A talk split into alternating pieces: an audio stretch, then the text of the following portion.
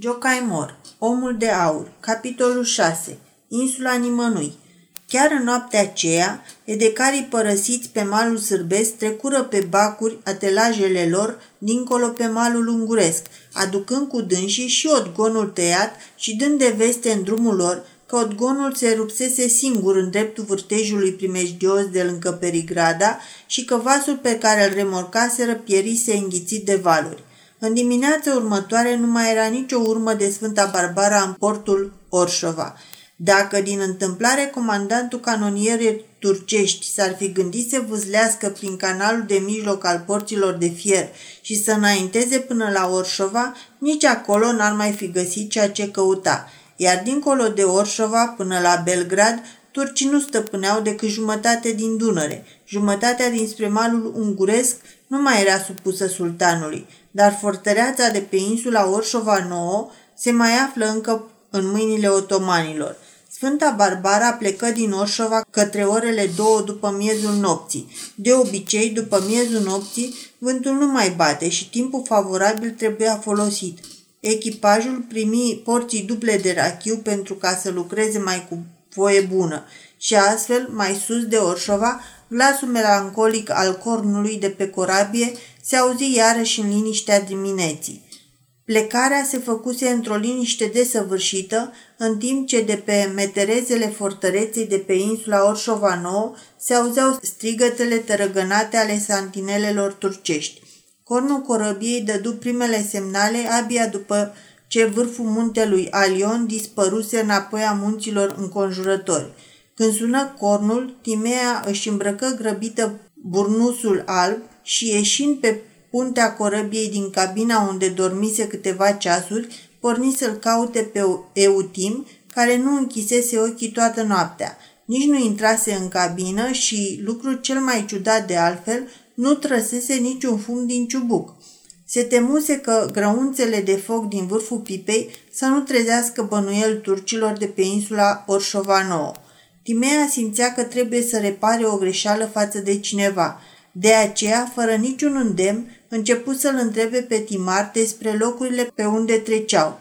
Sufletul ei de copil simțea instinctiv că datora recunoștința acelui om. Revărsatul zorilor găsi corabia aproape de o gradina.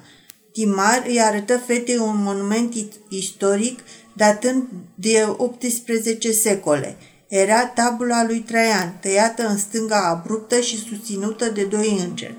Colțurile ei sunt înconjurate de delfini, iar în scrisurile de pe dânsa povestesc despre faptele împăratului zeu. Timar întinse Timei ochianul pentru a putea dezluși literele săpate în stâncă. Nu cunosc literele astea, zise Timea. Erau litere latine. După ce pe malul sârbesc dispare culmea ascutită a ștedbețului, Urmează iarăși un coridor de piatră care strânge Dunărea într-o albie îngustă de numai 510 picioare. Acest coridor e cunoscut sub numele de cazane. De ambele părți, ziduri de piatră prăpăstioase și înalte de peste 2-3 de picioare, cu cotituri ce se pierd în pâcle de opal. Din coasta uneia dintre pereții prăpăstioși, de la o înălțime de o mie de picioare, țâșnește dintr-o peșteră, prăvălindu-se ca un șuvoi argintiu, un pârâia subțire care se face în aburi înainte de a ajunge în Dunăre. Cei doi pereți de stâncă sunt neîntrerupți. Stânca se desface numai într-un singur loc și din întunecata vale alpină, prin strunga ce se deschide, se poate întrezări o pagiște înflorită, iar de departe un turn alb zvelt, turnul Dabovei, Acolo începe Ungaria. Timea nu își lua ochii de la această priveliște decât după ce corabia a trecut de ea. Munții se împreunară din nou și ascunseră acest peisaj, iar umbrele lor întunecate se întinseră peste propastia adâncă. Parcă am trece prin coridorul lung al unei închisori ca să intrăm într-o țară de unde nu mai există întoarcere, murmură ea către Timar. Cele două ziduri se înalță mereu peste oglinda Dunării, se așterne o negurare din ce în ce mai grea și ca să fie mai desăvârșită priveliștea de groază, în peretele dinspre miază noapte apare deodată gura întunecată a unei peșteri înconjurată de parapete cu creneluri pentru tunuri. E peștera veterani, explică Timar. Aici, acum 140 de ani, 300 de viteși cu 5 tunuri au luptat timp de 40 de zile împotriva unui întregi oștiri otomane. Timea clătină din cap. Capitanul cunoștea însă și alte amănunte despre peștera aceea. Mai târziu, să tot fie vreo 40 de ani, ai noștri au apărat din nou această peșteră, într-o altă luptă sângeroasă cu turcii. Otomanii au pierdut peste 2000 de oameni sub stâncile astea. Timea își încruntă sprâncenele subțiri și privi atât de rece spre povestitor, încât acestuia îi pieri pofta să se mai laude. Apoi, acoperindu-și gura cu burnusul, copila îi întoarse spatele și intră în cabină, de unde nu mai ieși până când se înoptă. Privea prin ferestruia micuței cabine cum se perindă pe mal turnurile cetăților prefăcute în ruine, pichetele singuratice, masive și scorojite de vreme, stâncile împădurite ale voii Clisura, apoi rând pe rând stâncile uriașe aruncate în mijlocul fluviului. Piatra de la Trescovăț, care strânește o adevărată cascadă, pe urmă babagaiul înalt de 30 de stânjeni cu versanții ferestruiți. Nu se interesă însă de istoricul turnului acela octogonal de cetate care străjuie în vecinătatea altor trei turnuri mai mici, înconjurate de metereze și parapete. Dacă ar fi întrebat, ar fi aflat povestea frumoasei Rozgonii Cicele, despre pieirea lui Zigmund, regele Ungariei, și despre dezastrul țării. Acolo era cetatea Galamboci. De la un capăt la altul, cele două maluri povestesc istoria. Istoria a două popoare puse de o soartă smintită să se ucidă unul pe celălalt și care la începutul fiecărei încăierări se întâlneau mai întâi prin aceste locuri. Malurile sunt o nesfârșită catacombă în care se păstrează oasele a sute și sute de mii de viteji. Timea nu mai ieși din cabină ca să mai stea de vorbă cu Timar, nici în ziua aceea și nici în ziua următoare. În caietul ei de schițe însăilă unele tablouri pe care izbuti să le prindă destul de frumos în timp ce corabia înainta încet în susul apei. După trei zile, corabia ajunse acolo unde râul Morava se varsă în Dunăre. La gura râului se înălță cetatea Zendro. Pe cele 36 de turnuri ale acesteia a fluturat adesea când drapelul cu chipul Fecioarei Maria, când drapelul verde al profetului, iar zidurile sale rotunde și cernite au fost spălate din belșug cu sângele multor popoare. În dreptul celeilalte guri a Moravei putrezesc pereții golași ai vechii cetăți culici, iar dincolo de insula Ostrova, pe un dâm, se înalță ruinele cetății Rama – peste tot numai pietre funerare, dar nu-i timpul să rămânem cu gura căscată privind toate acestea. Azi nimeni n-are vreme să mediteze asupra gloriei apuse a unor popoare în declin, deoarece se petrec lucruri mult mai importante. În clipa în care începe să se deschidă pusta ungară, vântul de nord se aruncă cu atâta tărie asupra corăbiei, încât de care nu mai izbutesc soțină. Vântul zvârle corabia spre celălalt mal – E limpede că nu se mai poate înainta. După ce schimbă câteva vorbe în taină cu Timar, Tricali se îndreaptă spre cârmaci. Domnul Fabula leagă cârma cu o frânghie și o lasă așa. Apoi cheamă echipajul din luntre și strigă spre mal edecarilor să se oprească. În această situație nu mai ajută nici văzlitul, nici remorcatul. În fața corăbiei se înalță insula Ostrova, din ea se prelungește în Dunăre o limbă de pământ lungă și ascuțită, plină de râpe și prăpăstii, iar în partea de miază noapte acoperite de sălci uriașe gârbovite de vreme. Corabia trebuie să ajungă în partea de miază zi a insulei, acolo unde Sfânta Barbara va putea să poposească întocmai ca într-un port ferit de vântul de miază noapte, rămânând ascunsă privirilor iscoditoare ale străinilor – căci acest braț mai lat al Dunării, care înconjoară insula dinspre Serbia, nu mai este umblat, albia sa fiind presărată cu bancuri de nisip și stânci pleșuve. Dar ce mână măiastră poate conduce vasul în partea de miază zi a insulei? Corabia nu mai poate fi remorcată deoarece pe insulă nu există niciun drum pe unde ar putea merge caii de remorcă și nici se treacă de acum mezișul nu e cu putință din cauza vântului care împiedică vasul să plutească împotriva curentului. Ce-i de făcut? Corabia aruncă ancora în mijlocul Dunării, iar odgonul de remorcă, dezlegat, e tras de pe corabie. De capătul odgonului se leagă o a doua ancoră, aceasta e suită în luntre, iar vâslașii pornesc spre insula Ostrova. Ajunși la capătul odgonului, aruncă ancora în apă, apoi se înapoiază pe corabie. Se ridică prima ancoră, iar odgonul celeilalte, trimise înainte, se leagă de un cabestan pe care patru marinari încep să-l învârtească cu ajutorul unor rângi petrecute prin el, depănând astfel odgonul. Odată cu răsucirea înceată a odgonului pe cabestan, corabia începe să plutească lin spre ancora prinsă de fundul Dunării. E o muncă istovitoare. Când, în sfârșit, corabia ajunge deasupra ancorei aruncate, în luntre este urcată cealaltă ancoră. Vâslașii pornesc cu ea mai departe, aruncând-o în Dunăre. Odgonul se dea până pe cabestan. În acest fel, cu prețul unei munci stovitoare, corabia se târăște pas cu pas împotriva curentului, împotriva furtunii folosind doar brațele oamenilor pentru a reuși să trage o corabie încărcată ca Sfânta Barbara din mijlocul Dunării până în dreptul crestei acelei insule, e nevoie să trudești cel puțin o jumătate de zi. O jumătate de zi istovitoare pentru cei care muncesc, plicticoase pentru cei care privesc. În asemenea clipe, corabia încărcată devine un loc tare urât și anost. Vasul părăsi brațul umblat al Dunării, unde cel puțin îl întâmpinaseră ruinele veacurilor trecute, unde se întâlnise cu alte vase și unde șiruri întregi de morți se auzeau tocând și pătrunse în bucla brațului neumblat al Dunării, acolo unde, dinspre dreapta, o insulă lungă și pustie ce părea a fi în întregime acoperită cu plop și sălcii, îl ascunse cu totul. Nici urmă de așezare omenească pe mal, iar spre stânga, apa Dunării părea că se afundă într-un stufăriș des și întunecos.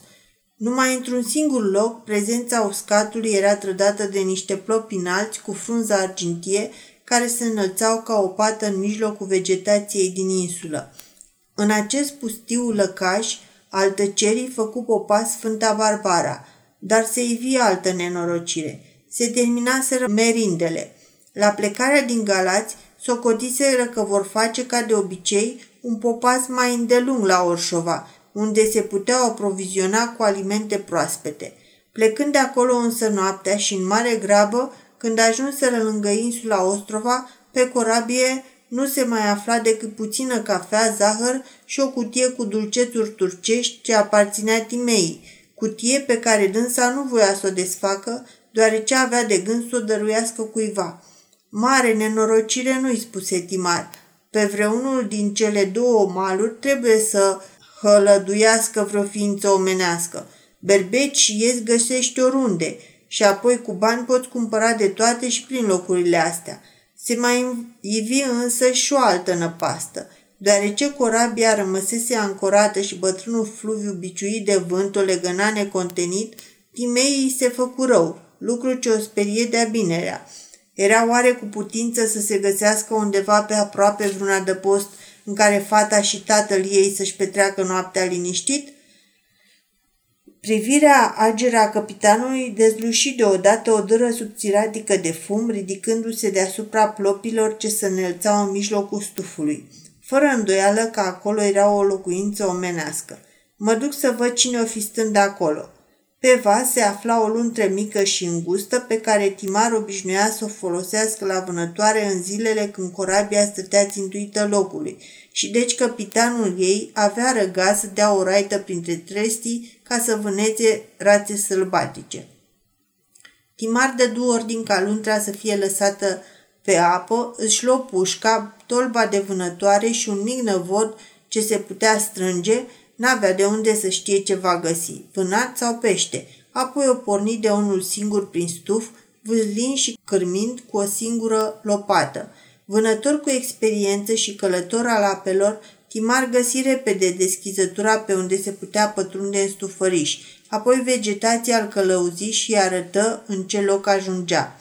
Acolo unde la suprafața apei plutesc frunze mari de nufăr, cu florile lor albe verzui ca ale lalelelor, înseamnă că apa e adâncă și curentul umple fundul cu rămășițele plantelor. În alte locuri, lintița formează un covor verde întins pe suprafața apei, pe catifeaua plutitoare stă la pândă zgripțuraica regnului vegetal, mătrăguna apei, de forma unei gulii, vânătă, rotundă, buhăită, e aducătoare de moarte pentru orice animal.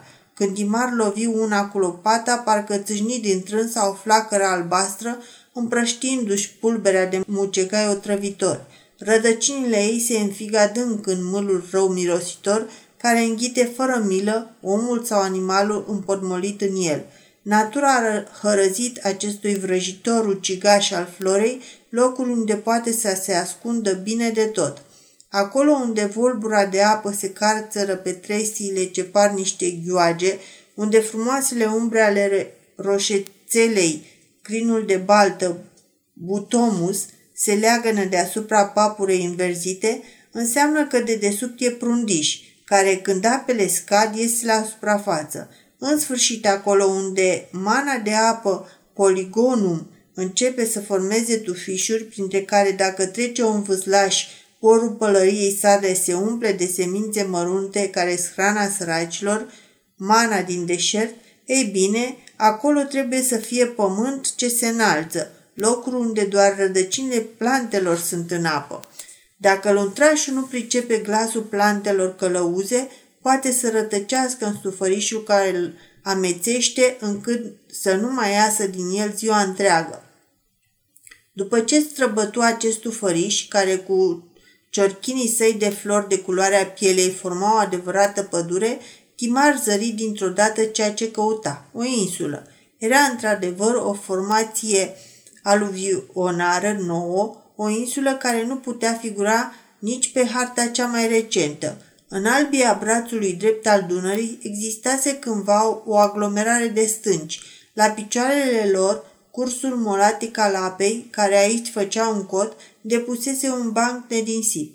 Cu prilejul unor mari inundații, într-o iarnă, sloiurile de gheață se izbiră de insula Ostrova și rupseră un colț al acesteia, târând cu ele pământ, piatră, grupuri întregi de arbori. Apoi cocoloșul acela de luvian, format din sloiuri, stânci și tulpini de arbori, se buluci peste bancul de nisip din spatele stâncii.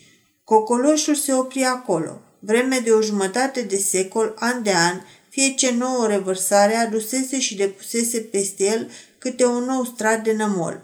Partea stâncoasă creștea din pricina pietrișului, pietrișului cărat mereu de ape, iar pe pământul format din tulpinile putrezite ale arborilor se înălțase cu repeziciunea și abundența caracteristică lumii noi o nouă vegetație virgină. Astfel se formase o insulă necunoscută, o insulă care nu era nimănui, N-avea nici stăpân, nici rege, nici autorități, nici uh, preoți, nu aparținea de nicio țară, de niciun județ, de nicio dioceză. Multe locuri de acestea se pot găsi în hotarul tur- turco-sârb, adevărate colțuri de rai, unde nu are și nu cosește nimeni, unde nu pas vitele nimănui. E țara plantelor și animalelor sălbatice. Și cine ar putea spune acu încă? Țărmul de miază noapte al insulei stătea mărturie arătând cum se, cum se născuse ea. Pietrișul îngrămădit forma adevărate baricade, ba în unele locuri pietroaiele erau mari cât o căpățână de om sau chiar cât un butoi. Printre ele se aflau rădăcini de trestie și resturi de lemn putrezit. Bancul de nisip, fiind mai jos, era acoperit cu scoici dunărene cu cochilii vers brune, iar în coasta malului nămolos se, vedea, se vedeau scobituri ca niște căldări, în care la sunetul pașilor ce se apropiau, sute de broaște testoase se grăbeau să se ascundă. Pe toată lungimea lui, țărmul era acoperit cu arbuși pitici de răchită roșie. Primăvara, când porneau sloiurile, toată partea aceasta era despădurită, retezată de blocurile de gheață – în acest loc, Timar ajunse cu luntra la mal și o legă de tulpina unei răchite. Pătrunzând mai spre mijlocul insulei, fu nevoit să străbată adevărate păduri virgine de sălci și plopi uriași, pe care, aici colo, furtuna îi culcase grămadă. Rugi de mure, lianele fructifere ale insulelor, formau boschete pline de spin, iar valeriana, crescută bine de tot pe pământul acela putred, își amesteca mireasma cu mirosul de doctorie al plopilor. Pe o câmpie netedă situată mai jos, unde nu erau nici arbori, nici tufe pe marginea unei băltoace acoperite de ierburi grase, se înălțau plante în formă de umbrelă, baraboiul și sison amomum, cu miros de scorțișoară. Grupate la un loc și izolate ca niște aristocrate ale plantelor, se semețeau strigoaiele, veratrum, plante uriașe de un stânjen cu flori de un roșu aprins. Prin iarbă se ițeau flori de numă uita și tătăreasă, cu corole roșii, grele de miere. Nu era de miroare că în scorburile putrede ale sălcilor roiau atâtea albine sălbatice, iar printre flori, ca niște minunate fructe verzi, brune și roșii, se zăreau bulbii unor plante puțin cunoscute, capsulele coapte ale unor plante ce înfloreau primăvara. Dincolo de câmpia aceea se întindea un desiș în care sălciile și plopii se amestecau cu mărul pădureț. Tufe de păducele acopereau partea de jos a tulpinelor. Aici terenul se mai înălța puțin. Timar se opri și ascultă. Nici o mișcare. Pe o insulă ca asta nu trăiește niciun fel de mamifer. Din pricina inundațiilor ar pieri. Trăiesc doar păsări, insecte și reptile. Dintre păsări nici privighetoarea, nici porumbelul sălbatic nu vin aici. N-ar supraviețui pe o astfel de insulă. Păsările acestea se aciuiază acolo unde locuiesc oameni, unde sunt culturi. Totuși, erau două specii de animale care trădau existența omului și pe această insulă. Prima era viespea, iar a doua grangurul. Și prima și a doua au o pasiune, fructele altoite. Ori acolo unde pe crengile copacilor se aflau faguri uriași făcuți de vieți, viespi și unde din pădure se auzea fluieratul îmbietor al grangurului, trebuia să existe astfel de fructe. Chimar porni după fluieratul grangurului. După ce trecu cavai de lume prin broschetele de păducel și măcriși păsăresc, pline de spini care îl împunseră prin haină cu săbile lor ascuțite, se opri deodată vrăjit, înmărmurit. Ceea ce vedea îi se părea un colț de rai. În fața lui se întindea o minunată grădină de vreo 5-6 iugăre cu pom fructiferi, sădiți nu în rânduri, ci grupați simetric – cu ramuri ce atârnau până la pământ, îngreuiată de dulcea lor povară. Meri, peri, cu crengile pline de fructe roșii aurii, prun de tot soiul, cu fructe ce uh, formau parcă pe ramuri buchete de trandafiri sau de crini. Prin iarbă se aștenea prisosul căzut și necule sâncă. Se zăreau apoi nenumărate buschete de zmeură, coacăze și șagrișe, iar printre trunchiurile pomilor cu ramuri vânjoase se tupilau meri de sidon, gutui, al căror crengi atârnau până la pământ, trase de fructele aurii. Nici o potecă prin labirintul de pom. Pământul era pretutinde năpătit de buruieni. Privind însă printre pom, Timar zări o grădină de flori ce le îmbia să se apropie. Flori de câmp, nespus de frumoase, flori ce nu se văd în grădinile obișnuite, smălțau pământul. Tufele de clopotei similii aișorii pestriți, ciorchinii sângerii de cârmâz și minunatele ofrize cu florile lor ca niște fluturi transformate ca priminure în flori de grădină, trădau prezența unor ființe omenești. De altfel, această prezență o trăda și locașul ce se zărea mai departe și de unde ieșea fum. Era un mic adăpost tare ciudat, o stâncă uriașă având o scobitură în care se găsea pe semne vatra, mai jos urma o altă vizuină, pivnița. Sus în vârful stâncii se înălța coșul din care ieșea fumul. Rezemată parcă de stânca uriașă, o cocioabă din piatră și lut, cu două ferestre și două camere. O fereastră era mai mică decât cealaltă, iar una din încăperi mai scundă decât vecina ei. Amândouă cămăruțele erau acoperite cu stuf.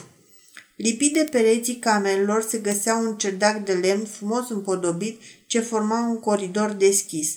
Dar nici adăpostul de piatră, nici cel de lut sau de lemn nu arătau din ce fusese reconstruite, deoarece în partea dinspre miază zi, pereții erau ascuns sub vița de vie încărcată cu mii de ciorchini roșii și vine ce surdeau printre frunzele îngălbenite de brumă, iar spre miază noapte de hameiul cu cornurile coapte ce acopereau ca niște smaralde chiar și uriașa stâncă, al cărei vârf pleșuv era căptușit cu mușchi, pentru ca nicio bucățică să nu rămână neînvăluită de verdeață. De bună seamă că aici locuiau femei.